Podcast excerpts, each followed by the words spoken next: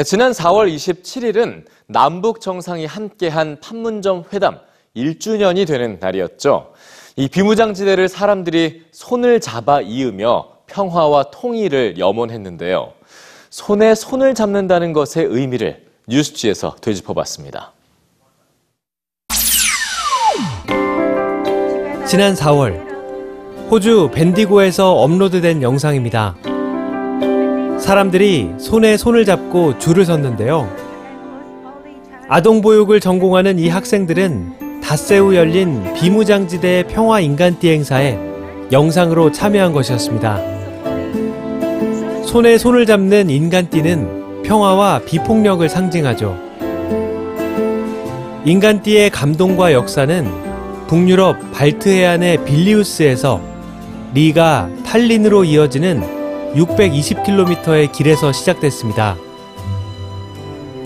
1989년 8월 23일, 당시 구소련 치하에 있던 에스토니아와 라트비아, 리투아니아 세 국가의 국민 약 200만 명이 독립을 염원하며 거리로 나와 손에 손을 맞잡고 인간띠를 만든 것이었죠.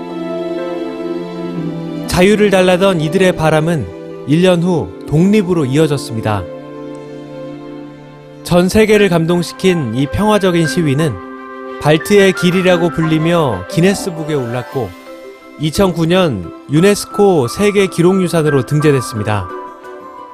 이후 인간띠는 평화와 감동이 필요한 곳에서 기적으로 작용했습니다. 얼마 전 인도에서는 약 500만 명의 여성이 힌두교 사원 출입 관련 여성차별 철폐를 요구하며 620km의 인간띠를 만들었습니다. 지난해 8월에는 미국의 한 해변에서 사람들이 물에 빠지자 손에 손을 잡고 인간띠를 만들어 그들을 도왔습니다. 인간띠의 기적은 프랑스 파리 노트르담 대성당 화재 당시에도 재현됐습니다. 성당의 신부와 성당 관리인들이 함께 인간띠를 만들어 유물을 성당 밖으로 나른 것인데요.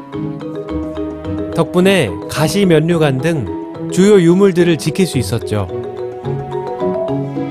그리고 지난 4월 27일, 아시아 대륙의 동쪽 끝 한반도, 분단과 전쟁의 상징인 비무장지대에서는 많은 사람들이 평화 통일을 염원하며 약 500km를 손과 손을 잡아 연결했는데요. 해외에서도 손과 손을 잡은 사진과 영상으로 같은 마음을 전해왔습니다.